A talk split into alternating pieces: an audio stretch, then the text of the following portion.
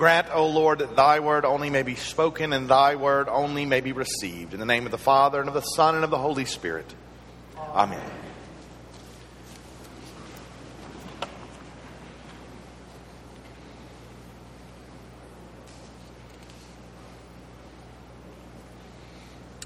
This morning, my brothers and sisters in Jesus Christ, we read the first lesson, a lesson from the Old Testament, where we hear a story that is for many quite disturbing.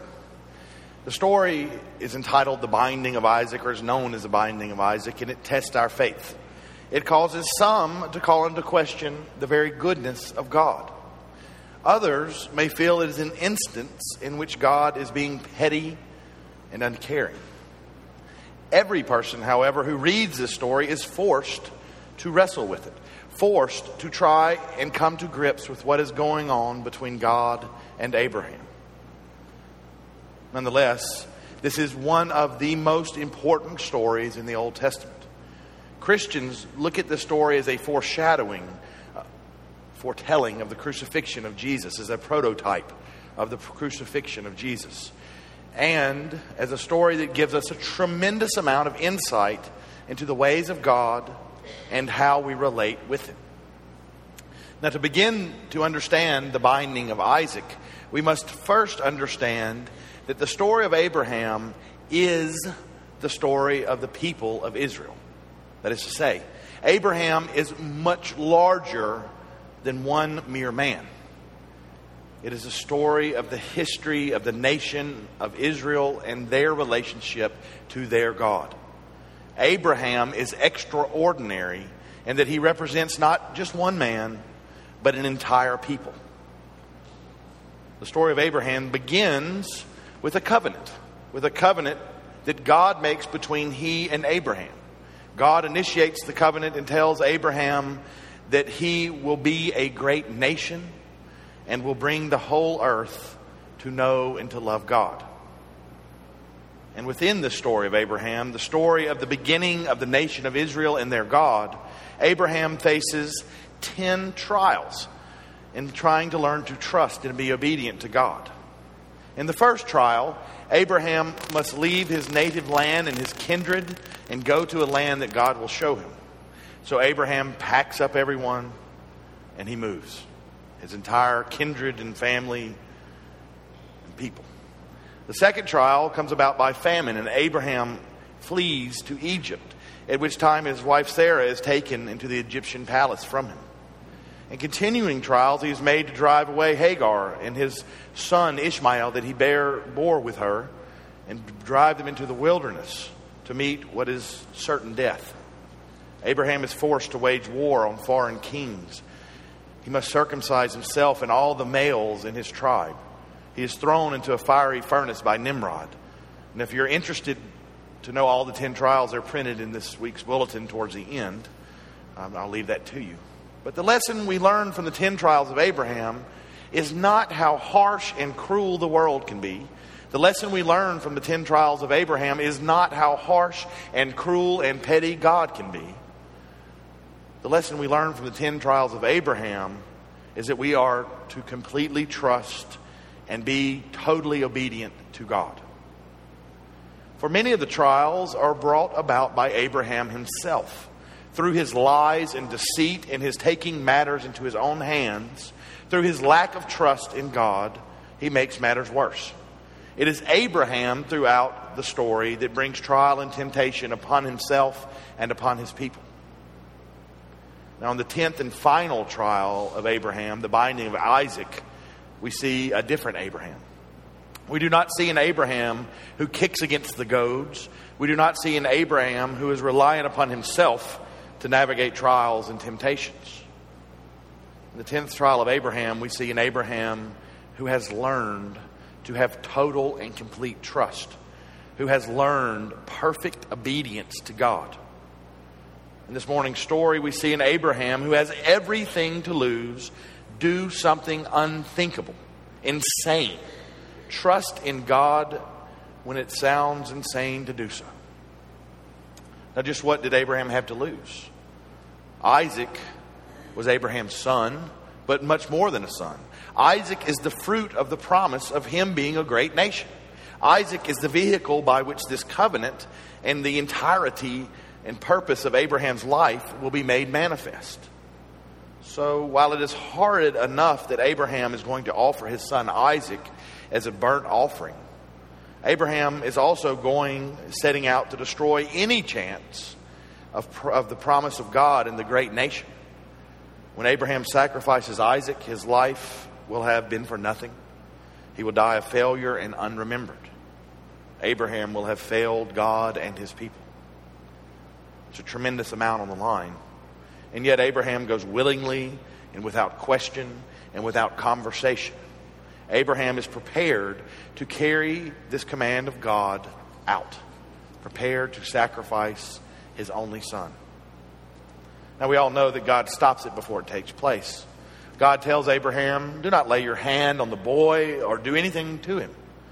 For now I know that you fear God, since you have not withheld your son, your only son, from me. And from the climax of this story, the author of Genesis tells us something, tells us what we are to understand that God's demands are absolute, God's will is inscrutable, and above all, God's final word is mercy and grace. God's final word is mercy and grace. So basically, the moral of the story of Abraham is this when Abraham tries to work for God, when he tries to use brute force, human cleverness, sheer will, and determination to make God's will happen, to make a great nation, it ends up in a mess. But when Abraham allows the will of God to work through him, when Abraham cooperates with the sometimes mystical and always mysterious will of God, he always ends up in a state of mercy and a state of grace.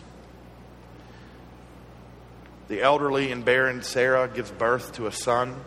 That son is spared and ends up bringing forth the chosen people of God, the nation of Israel.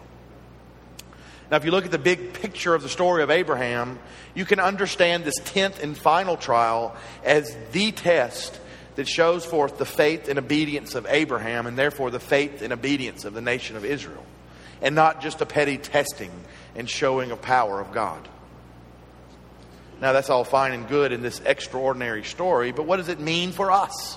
What does it mean for us in our everyday lives who are not Abraham? It's very likely that none of us are called to extraordinary things such as fathering nations to bring the world to God.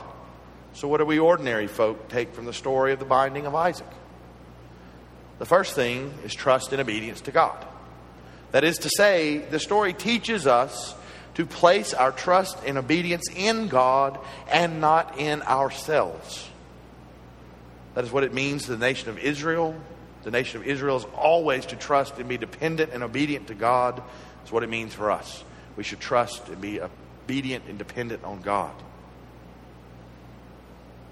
How many are the times we take matters in our own hands and not allow God's final word of grace and mercy to prevail? Abraham flees to Egypt when he thinks he cannot feed his family. He lies and gives his wife Sarah away in an attempt to spare life. He sees himself in a bad situation, and instead of prayer and reflection and waiting and trust, instead of waiting on the mercy and grace of God to prevail, he strikes out on his own and, under sheer will and not God's, makes a terrible mess. How many times do we find ourselves in difficult times? In times of spiritual famine and uncertainty? And instead of prayerfully waiting God's direction and mercy, we strike out on our own and make matters worse. Or worse, we leave God altogether. The lesson we are to learn from this is that we are not God. God is God. When we try to live without God's grace and God's mercy, it ends up in a horrid mess. We must always, therefore, prayerfully wait and discern God's will and direction for our lives. That is, uh, living a life of prayer and reading of Scripture, a life of attending church, participation in the sacraments. God's will will come. Sometimes it is not what we wish or want to hear.